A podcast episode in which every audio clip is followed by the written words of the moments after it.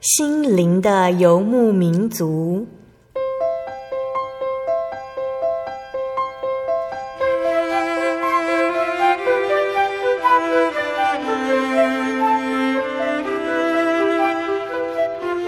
在这个谁都不管谁的后现代社会里，每个人的心灵都是游牧民族。成长的过程就是寻找的过程。每一颗漂泊的心灵，其实都在寻找生命的绿洲。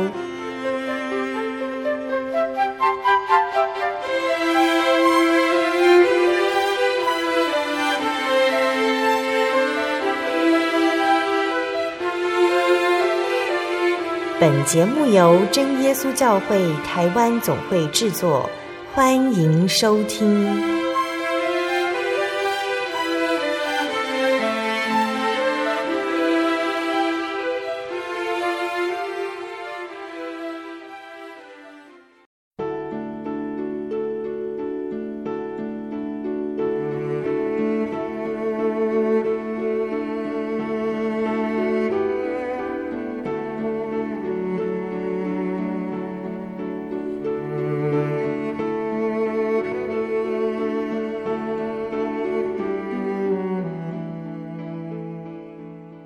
哈喽，所在空中的听众朋友们，大家平安，欢迎收听今天的心灵的游牧民族，我是贝贝。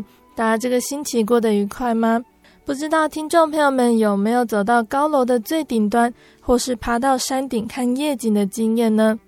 在高处可以见到从地上看不见的景物，爬得越高，看得越多，看得越远。在法国巴黎，人们会买票到全市最高的点，也就是埃菲尔铁塔哦，来俯瞰建筑物、河流和整座城市。但是要到最高点，得走将近一千七百级台阶哦。你的家如果有八十层楼，那可能也有一千七百级台阶了。你可以想象一路走上去有多累，两腿发烫，呼吸大口又吃力。许多人必须休息很多次，但是那些锲而不舍、努力往上走的人，到了顶端就能看见比中途放弃的人更广更远。神邀请我们住到高处，神他从天上看待我们的生活难题，有一些祝福唯有我们靠近神才会看见。但是走到高处可能很辛苦，在苦难中赞美神不容易哦。选择正确的事去做，并且坚持不变，需要勇气跟力量。每天谨记耶稣的教诲可能很累，但是要是太快放弃的，就会错过神为我们预备安排更远大的生命。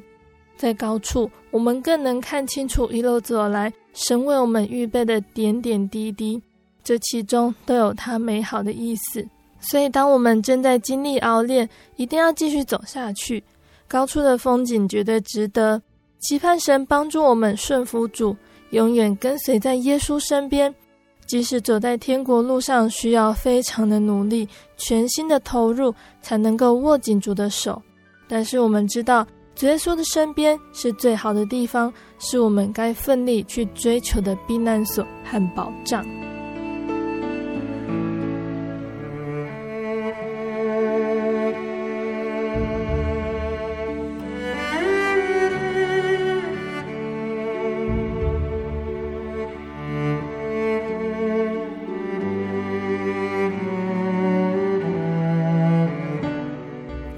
播出的节目是第九百八十二集《生活咖啡馆》绘本分享《希望之树》。今天在节目中呢，贝贝要来跟听众朋友们分享，是由凯伦连威廉斯和琳达波特合作完成的绘本《希望之树》。故事是叙述呢，在中南美洲的海地这个地方，主角是一个可爱的小男孩法西里。法西里的妈妈刚生了一个妹妹。法西里好高兴哦，他想要送一份礼物给妹妹。他决定种一棵树送给刚出生的妹妹露西亚当礼物。可是法西里遇到了许多的困难，他种下的第一颗种子被山羊吃掉了，第二颗种子被暴风雨冲走了，还有一颗种子在焚烧林地的时候被熏得焦黑。到底法西里能不能种出一棵强壮的大树来保护他可爱的妹妹呢？我们现在聆听一首好听的赞美诗哦。诗歌过后，贝贝就会来分享这一本《希望之树》这本绘本哦。贝贝要播放的诗歌呢，是赞美诗的两百零四首，因信有盼望。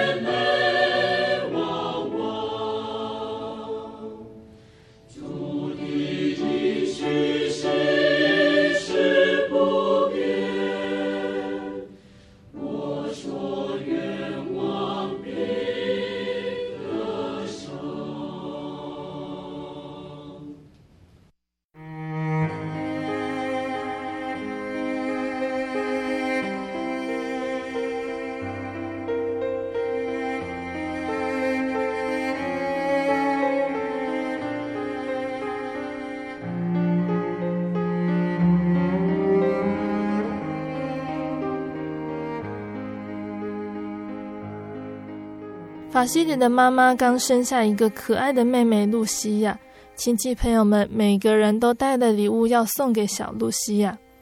法西里高高坐在自己的芒果树上，看着大家。那棵芒果树是这座光秃秃的山顶上唯一的一棵树，是法西里出生的时候爸爸特地为他种的。爸爸说，强壮的树会保护他的小孩。现在，爸爸在遥远的城市里工作。法西里他没有礼物可以送给妹妹，连个小礼物也没有。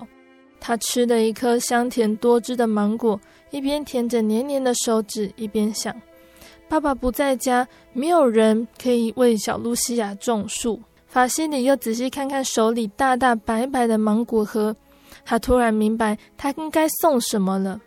法西里小心地拿着芒果核从树上爬下来，用生锈的铁罐在干干的地上挖了一个小土坑。他把种子放进土坑，轻轻盖上土，只露出种子的最尖端。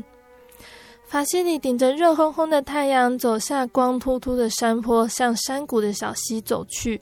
他回到山上后，双手颤抖地拿下头顶上沉重的水桶，为种子浇下冰凉的溪水。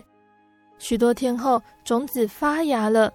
但是有一天，法西里又顶着水桶上山时，却发现小土坑空空的，而邻居养的山羊在一旁傻乎乎地眨眼睛。法西里非常的生气，他挥舞着拳头，因为他要送给妹妹的礼物泡汤了。于是法西里就先去问他的堂哥，他应该怎么做才能够种出强壮的树呢？堂哥跟他说：“哦，你应该做一道仙人掌的篱笆。”于是法西里又种下另一颗种子，这次还特别用仙人掌做成篱笆来保护它。过了没多久，山的后方聚集了浓密的乌云，一场提早降下的倾盆大雨落在光秃秃的山顶上。法西里踩在水坑里蹦蹦跳，露西亚也笑嘻嘻的。不过，当法西里去查看他为妹妹种下的树，简直不敢相信自己看到的景象。他大叫：“篱笆不见了！那里只剩一小片仙人掌，旁边躺着那一颗种子。”经历第二次挫败之后呢，法西里又跑去问妈妈：“我该怎么做才能种出强壮的树呢？”可是妈妈只顾着担心露西亚，露西亚的身体好烫，他不肯吃东西。就算法西里逗他，他也不笑。妈妈她决定带着露西亚进城看医生。她告诉法西里，你要在家里乖乖的陪爷爷。妈妈在带着妹妹下山前呢，对法西里说：“你应该为露西亚的树挖个平台。”法西里在山坡挖了一个平台，这样子雨水就不会偷走它的种子了。没多久，露西亚的树又发芽了。法西里一直在等待，妈妈和露西亚却没有回家。有一天，村子里的男人开始焚烧灌木林，开辟农地。夜晚，点点火光在山上交错闪烁，浓烟熏得法西里睁不开眼睛。第二天一早，法西里走过院子，发现到处都是灰烬。当他走到平台时，忍不住大叫起来。他发现露西亚的小树变得焦黑又扭曲。露西亚已经离家好几个星期了，法西里还是没有小礼物可以送给妹妹。法西里帮着爷爷清除院子里的白石头，他看着那一条为妈妈和露西亚铺的小径，不过他们还是没有回来。法西里就对爷爷说了。我没有办法为露西亚种一棵强壮的树。爷爷对他说：“你种树的时候必须怀抱着希望。”法西里摇摇头，叹了口气，从爷爷的院子里整理出好多的石头。石头不能当做礼物，也不能保护小孩。法西里把一颗石头丢到院子外面的石头堆里。就在那个时候，他想到一个方法。法西里把石头一颗一颗叠起来，围成一道墙。石墙完成的时候呢，已经快和法西里的腰一样高了。法西里的心中燃起了希望，他爬进围墙内，在硬邦邦的地上挖了一个小土坑，再一次为露西亚种下一颗种子。法西里浇水、观察、等待。露西亚的树终于在围墙内渐渐长大，从小嫩芽长成有叶片的棕色枝干。有一天，法西里看见妈妈慢慢爬上山，露西亚也回来了，还有爸爸也跟着他们一起。法西里高兴地跑向他们。当爸爸问法西里那棵小树，法西里解释：“这是礼物，是送给露西亚的礼物。”爷爷在一旁微笑地说：“这是一件充满希望的礼物。”爸爸看着围墙里的树，笑着说：“强壮的树会保护我们的小孩。”露西亚的树在围墙里越长越高，就算四周的土壤被雨水冲刷进大海，树还是牢牢地站立在山坡上。这棵树长得又高又大，山羊没有办法吃掉它。焚林地的大火也伤害不了它。露西亚也长大了，而且越来越健康。露西亚和法西里在那棵树的枝桠间玩耍，坐在树荫里休息。他们一起吃香甜的芒果，顶着水桶上山桂树浇水，也一起清除院子里的石头。从那以后，每年海地的山坡上用石头筑成的围墙就开始慢慢增多了，而且每一棵围墙里都种着一棵希望之树。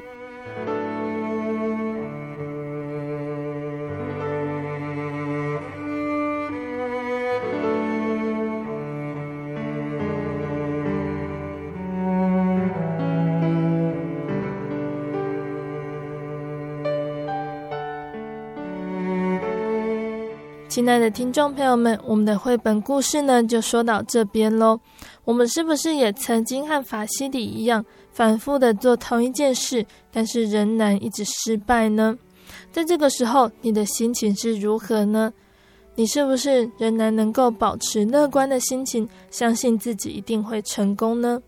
贝贝先来跟大家分享哦，这本绘本作者凯伦连威廉斯，他为什么会写下这个故事呢？我们首先要先来介绍哦，海地这个国家。海地共和国是位于加勒比海中的一个岛国。这个国家之所以如此独特，主要的原因是因为它是拉丁美洲和加勒比地区第一个独立的国家，世界上第一个以黑人主导的共和国和唯一奴隶起义成功建国的国家。它也是美洲地区唯一以法语为主的独立国家哦。那海地呢？那和多米尼加在加勒比海共享的一个小岛，那是一块多山的土地。很久以前呢，当海地还是法国殖民地的时候，这个小岛呢，它相间是一片翠绿的，它被称为安地列斯群岛的宝石。后来海地人民成功反抗法国而独立，他们也开始长期奋斗，努力靠着这块土地来维生。树呢，对海地的居民一向是非常重要的。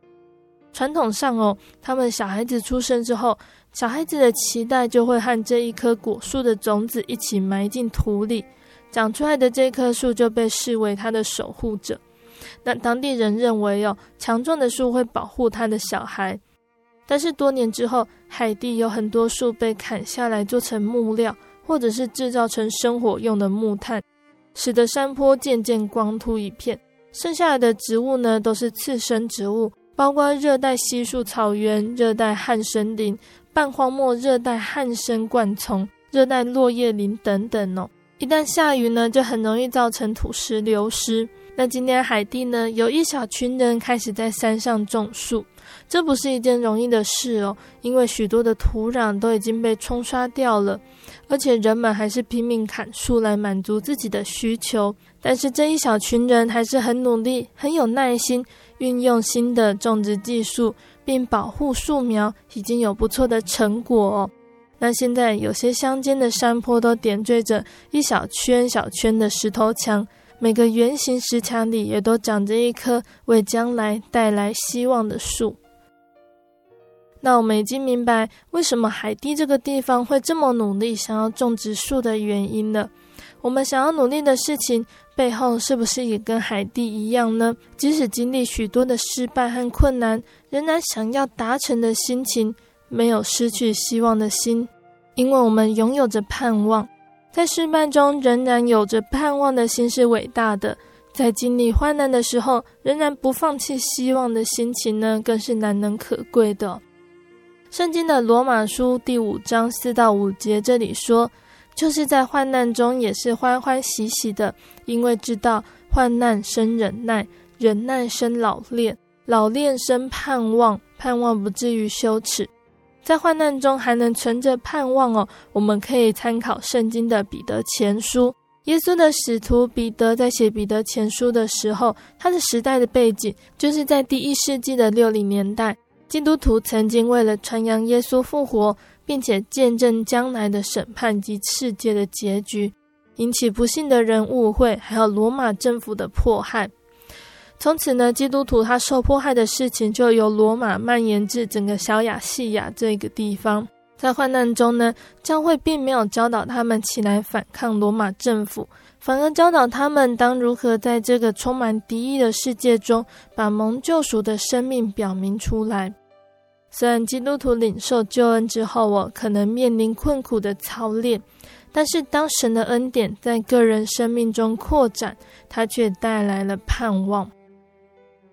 彼得前书的作者呢，刚刚我们有说到哦，他被视为是耶稣的使徒彼得的书信。彼得呢，曾经经历许多的苦难，也深知道如何去面对苦难。彼得呢，他曾经在患难中有三次不认主的惨痛经验，所以他更能体会出逼迫来临的时候，要守住信仰是十分艰难的。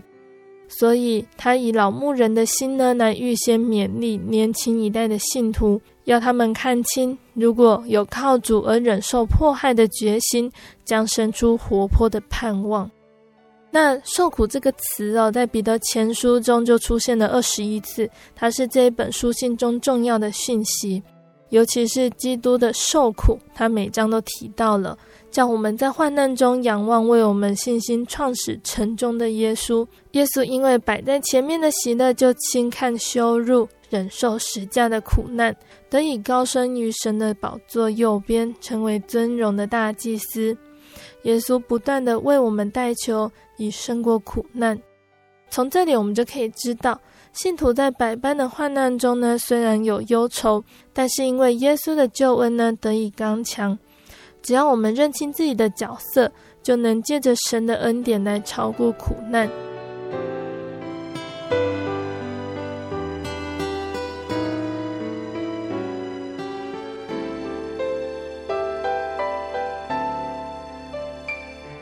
彼得他曾经跟随过主耶稣，亲眼看过耶稣他行的神迹，还有恩典。这样子的经历呢，让彼得相信呢，未来在天国的基业是不衰残、不朽坏、不玷污的。因此，在他的生命中呢，就满怀活泼的盼望。有这样的盼望，更坚定了彼得的信心。所以，彼得在书信中呢，一再的勉励信徒，告诉他们，人在神的恩典中才会有活泼的盼望。他相信神有能力保守人经历患难。也深信试炼之后呢，让人享有称赞、尊贵，还有荣耀。因为人经历过患难之后，人身上的杂质就被炼净了，就会像晶晶一样，反映出基督柔美的形象。那彼得也深信呢，在爱中成长呢，并能经历满有荣光的大喜乐。彼得他会这样子说呢，是因为当时有些信徒呢，他并没有亲眼看见过耶稣。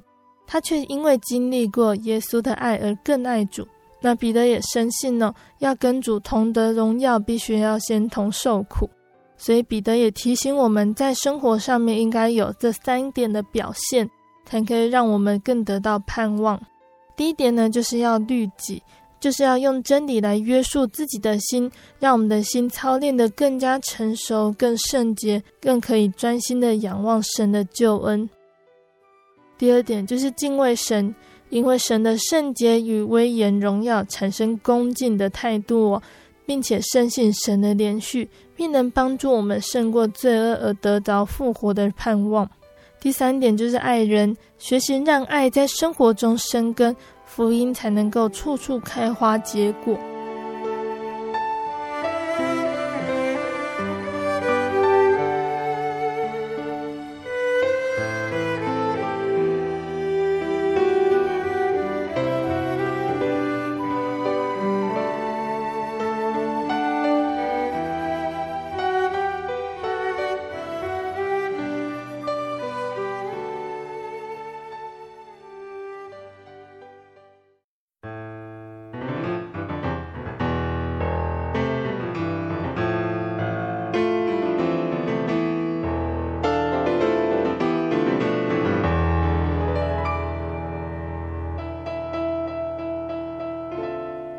听众朋友们，欢迎回到我们的心灵的游牧民族，我是贝贝。今天播出的节目是第九百八十二集《生活咖啡馆》绘本分享《希望之树》。借由这本绘本呢，希望我们大家都能够明白，在这个世界上虽然有许多的患难，但是在这些患难中呢，我们一定要存着信心，对神存着盼望，因为耶稣的恩典和慈爱，他必定会保守帮助我们。使我们胜过这些试炼，使我们胜过这些困难。那在节目的下半段呢，贝贝还要再来继续跟大家分享一个圣经故事哦，欢迎听众朋友们收听。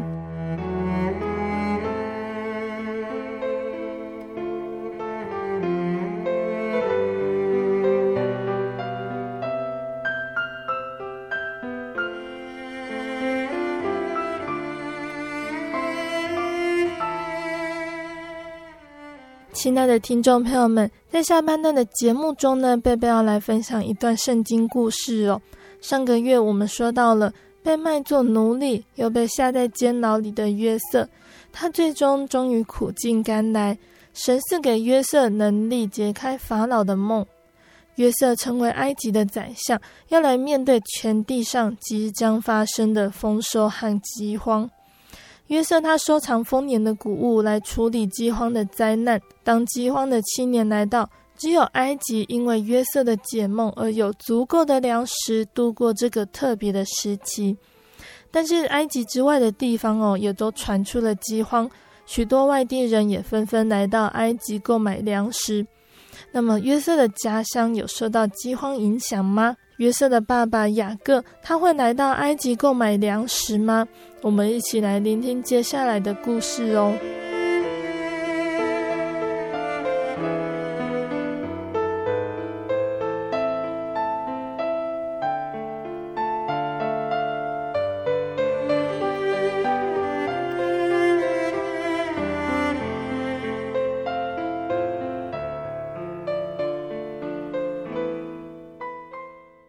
迦南地，雅各和他的儿子也受到饥荒的影响。雅各他对他的儿子说：“我听说埃及有谷物出售，你们去那里买些粮食回来吧。”所以，除了便雅悯，所有的兄弟都出发往埃及去了。雅各他不放心让便雅悯离开家庭，因为他是他最爱的妻子拉结剩下的唯一一个儿子。那当雅各的十个儿子他们被引见约瑟的时候，约瑟一眼就认出来他们是他的哥哥。但是约瑟的哥哥他们却不知道这个宰相是谁，他们从来没有想过他们的弟弟约瑟仍然生存，更不会想到约瑟做了埃及的宰相。更何况约瑟那个时候穿的是一个埃及人的衣服。约瑟严肃地用埃及语言说话。他的侍从给他做了翻译。你们是从哪里来的呢？雅各的十个儿子回答说：“我们是从迦南地来的，我们是来买粮食的。”约瑟他说：“我不相信，我想你们这班人是间谍，来打探这里所发生的事。”雅各的十个儿子为了辩解，他们就只好把家里的事情都告诉了约瑟。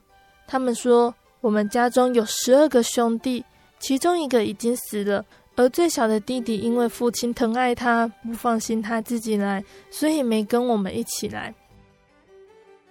约瑟听到有一个兄弟死了，他马上就是联想到他自己，他心里觉得有一点奇怪，但是他并没有表现出来。约瑟他就下了一个命令，为了要证明你们无辜，你们下次来的时候要把最小的弟弟一起带来。在你们来以前，我要把你们其中一个人留下来做人质。约瑟就指派了十个哥哥里面的西缅给下在监牢里做人质，其他的兄弟准许返回迦南地，而且带着许多的谷物。那当他们回家之后呢？他们把袋子打开，发现他们应该要给埃及人的钱呢，都还放在谷物上。他们用来买粮食的钱呢，并没有被收下。哥哥们非常紧张，他们觉得约瑟有可能会因为这件事情说他们是盗贼、是间谍了。哥哥们不知道是约瑟吩咐仆人把钱放在袋子里，约瑟要看看他那些凶恶的哥哥到底变成了什么样的人。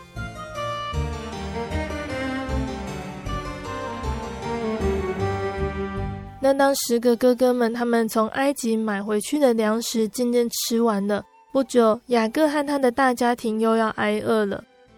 雅各就告诉他的儿子说：“你们要再去埃及买更多的粮食回来。”哥哥们就坚持说：“只有带着便雅悯一起去，我们才能够买到粮食。”雅各他坚决反对，他说：“约瑟已经死了，西缅又被关在监狱中，现在你们又想带着便雅悯离开我。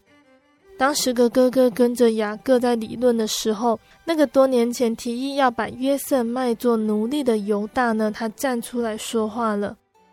犹大他这样子对雅各说：“我用性命保证，我必照顾便雅悯平安，我必负责他的安全。”雅各只好忧愁的勉强同意，看着他们兄弟一起出发往埃及去。这一次，他们受到热情的接待，还被引到约瑟的家去，这让他们松了一口气。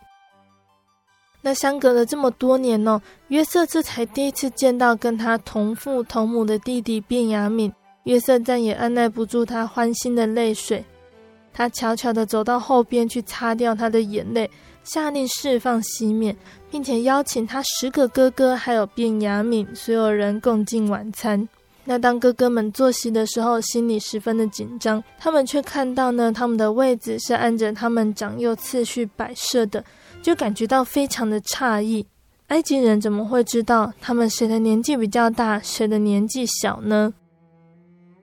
在约瑟的命令下哦，便雅悯受到特别的款待。便雅悯的食物分量是最大的。这个时候呢，各个兄弟他们心里都已经安定下来。而且还充满感激，他们的烦恼呢，好像完全过去了。不久，他们全都可以平平安安的带着新买的谷物回家。当他们十一个兄弟怀着轻松愉快的心情出发返回迦南地，每个人都很好，并雅悯又平安的跟他们在一起。突然，这个时候呢，从远处空旷的山野中，有一个人骑着马向他们飞驰过来。当那个人走近的时候，十一个兄弟认出这个人是埃及宰相的一个仆人，心里便沉了下来。那个骑马的仆人大喊：“你们竟敢敢偷取我主人最珍贵的银杯！”十一个兄弟辩解着：“我不晓得你说的是什么意思，我们并没有偷窃。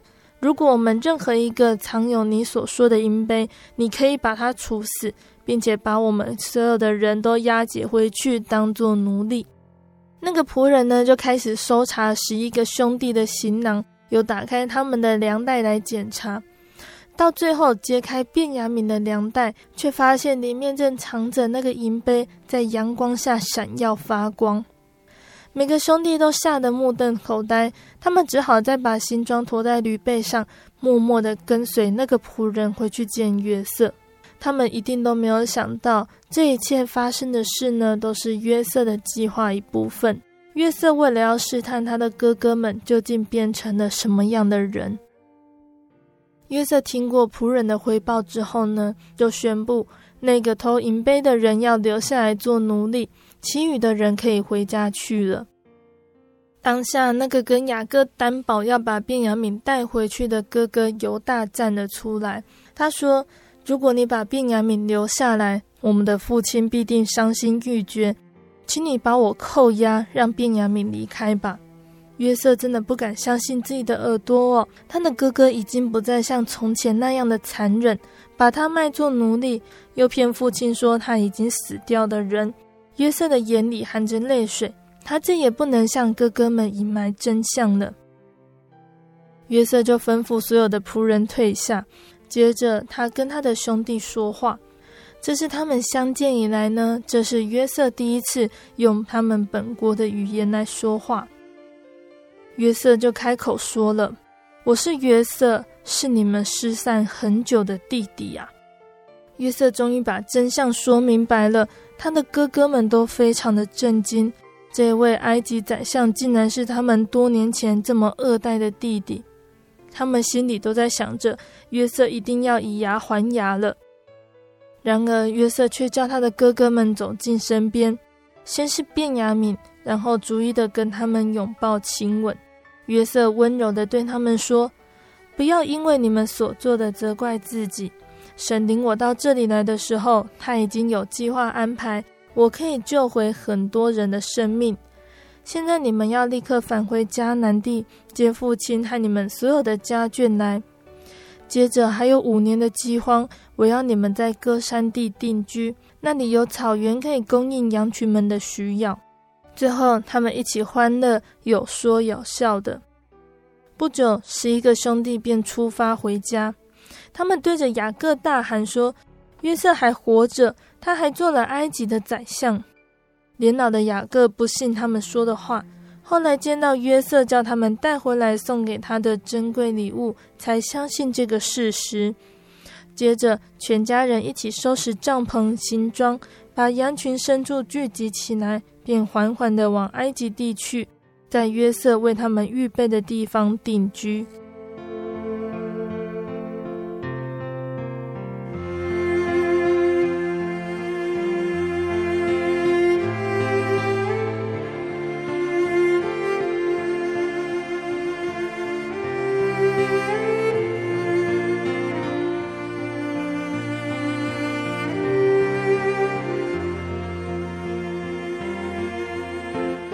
亲爱的听众朋友们，我们的故事就先分享到这里喽。约瑟一家人平安团圆了，他们的故事中有什么是我们可以学习，并且成为我们在信仰上的思考呢？在分享中呢，贝贝也会稍微提到雅各他到埃及度过晚年，雅各的一生是不是真的认识了这位引领他、保守他的真神呢？贝贝在这里分享自己的心得哦，听众朋友们，或许你会在这里找到答案哦。在创世纪的四十五章第五节这里说：“不要因为把我卖到这里，自忧自恨。这是神差我在你们以先来，为要保全生命。”我们每个人一生当中，难免都有被误会、被讥讽、背叛、攻击，甚至是出卖的经历。那些伤害可能也在我们的心中留下不易抹平的痕迹。或许有的人可以强颜欢笑。但是我们的心中真的安静释怀了吗？如果出卖的人正是你的至亲手足，那样亲情的纠葛将是更心如刀割哦。约瑟年轻的时候被哥哥们卖到埃及，饱尝苦楚，被误会调戏祖母，下到监牢，受尽辛酸，这样的人生遭遇是何等的悲凄哦！那时候的愤恨、愁、怒、哀。痛绝对可以是约瑟心里最真实、最深沉的写照了。然而，当约瑟与哥哥们相认的时候，他竟然对哥哥们说：“不要因为把我卖到这里而自忧自恨，只是神差我在你们以先来，我要保全生命的。”宽容的心呢，完完全全的映照出美丽之爱的光辉，让人动容也震撼。一位尊重神的人呢，他就会相信。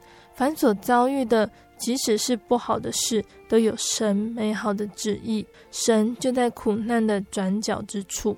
有一首小诗哦，是这样子写的：天空蔚蓝晴朗，风儿徐缓清凉。我躺卧在清软的草场上，多么幸福洋溢。远处飘来一阵乌云，带来刺骨寒凉。花儿零落，不再歌唱。暴雨利剑，锥心刺痛。看不见神，叫我意乱心慌，我却要钟情守候，因为经历试炼必见阳光，转角处总有一扇窗。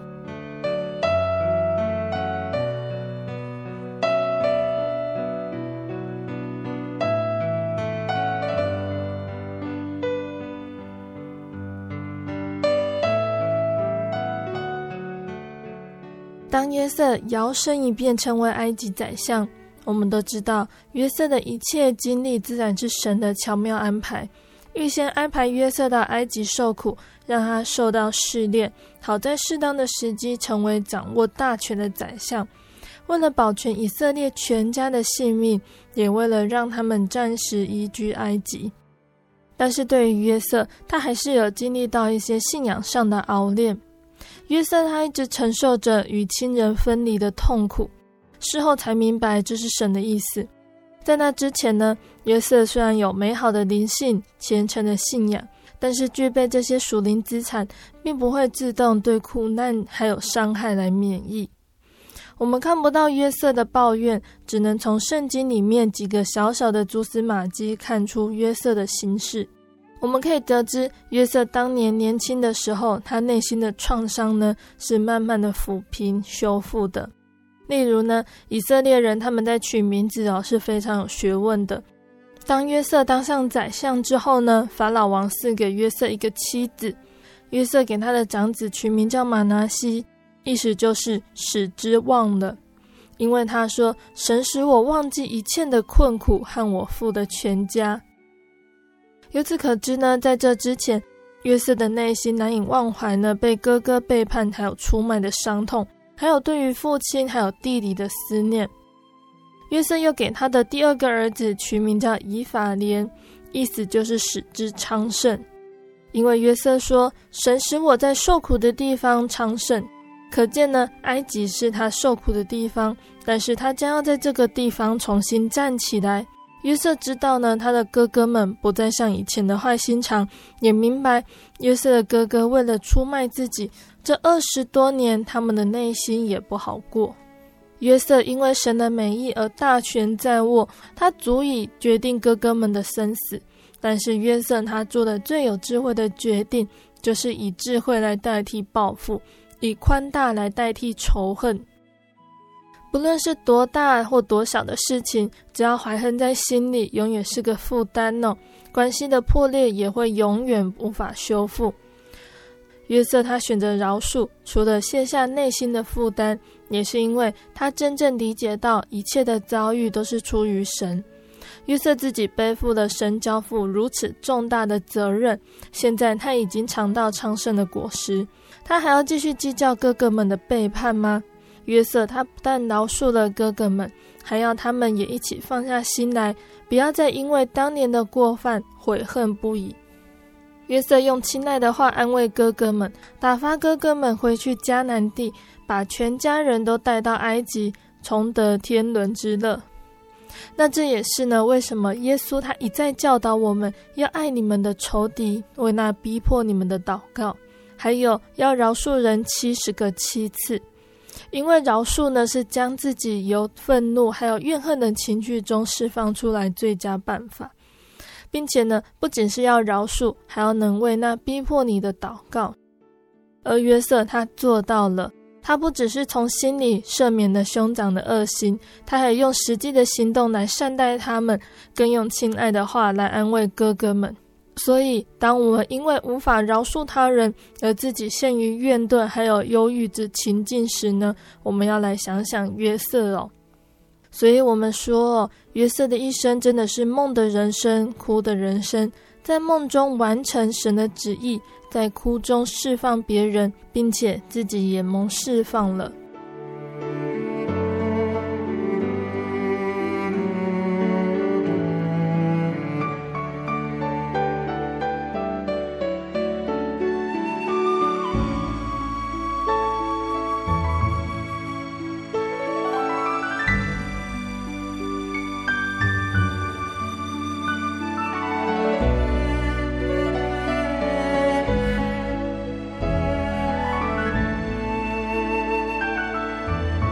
那我们这几个月呢，都是在说雅各的儿子们，像是约瑟还有他的哥哥们之间的事情呢。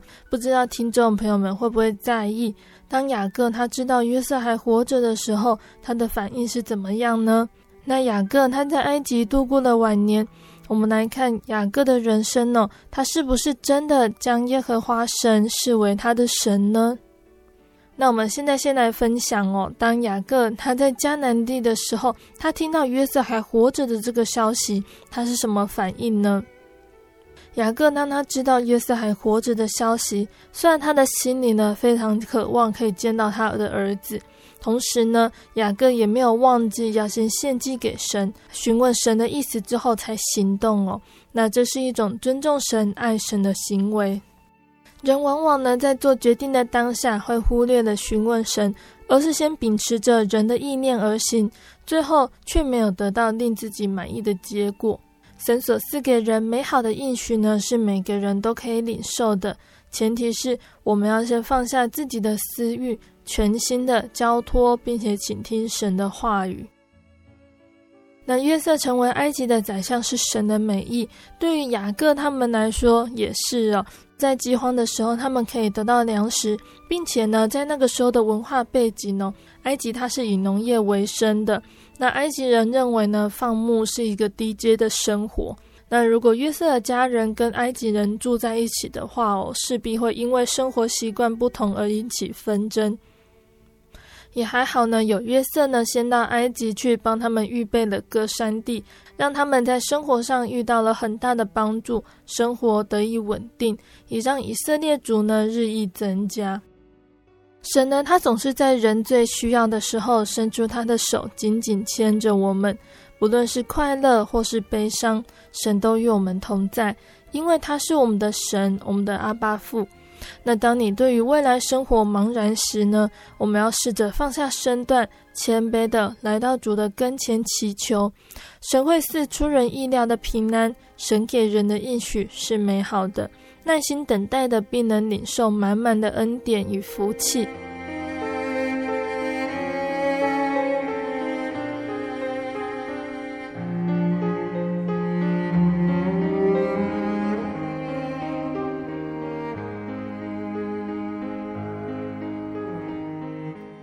那再来，我们要说到雅各他晚年的事情了。雅各他在一百三十岁的时候呢，带着全家人一起搬到了埃及居住。那他到了一百四十七岁的时候呢，在埃及地已经住了十七年了。他知道自己已经面临了死亡。那雅各呢，他那时候年纪老迈，身体虚弱，无法下床跪拜神，但是他仍然尽自己所能做到的来敬拜神。他没有以自己的年事已高作为无法拜神的借口，尽管他还没有看到神的应许实现。在他下埃及的时候呢，神曾经跟他说要将迦南地赐给他，但是雅各他却在埃及借居，直到他死亡哦。但是他依然相信神会带领他们回到自己的故乡哦。我们今天对神的信心也是这样子全然的吗？我们是不是也会偶尔对自己说一些理由来轻忽了对神的敬拜？是不是偶尔会对自己说：“哦，今天好累哦，睡前祷告就暂停一次好了。”那上班时间天天早起太累了，星期六我就睡到自然醒再去聚会好了。或者是说最近经济不景气，那不得已礼拜六要工作或者是应酬，神会体谅的。或者是说，因为神没有赐福给我，赚的钱不够多，暂时没有办法奉献哦，等等之类的，我们很容易会给自己一些理由跟神请假，或者是因为没有从神那里得到想要的，就以为神的膀臂缩短了。如果年迈的雅各，他连在床上坐起来都很勉强，还是坚持要敬拜神，那我们又有什么理由可以忽略聚会还有侍奉神呢？所以我们可以从今天开始哦，告诉自己，再忙我们也要聚会，也要读经，也要祷告。那雅各呢？他在一百四十七岁的时候，他即将走完他的人生。那在创世纪的四十八章这边呢，我们可以看到是雅各他在临终前，他祝福他的儿子们的时候。那从雅各的话里面，我们也可以看到他想要把这份信仰传承给他的儿子们。那或许是雅各他牧羊一辈子之后，他对神的独特体验，也就是把神当作牧者。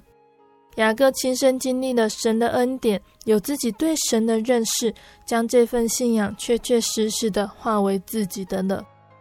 那我们每一代的信徒呢，对神的信仰都是需要自己去体验的，才能够把这份信仰确确实实化为自己的。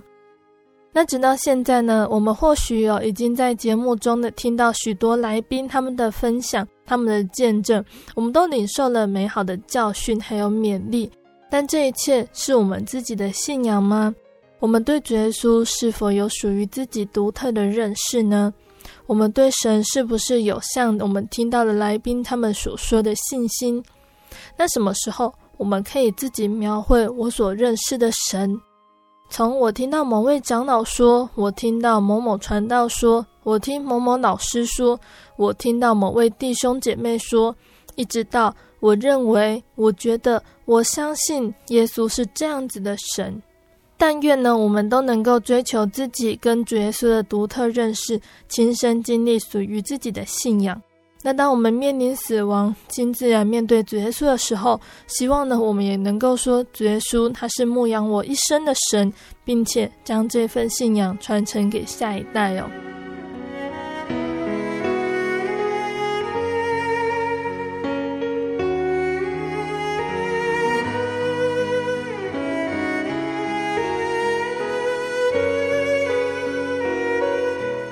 亲爱的听众朋友们，雅各和约瑟的故事就分享到这里喽。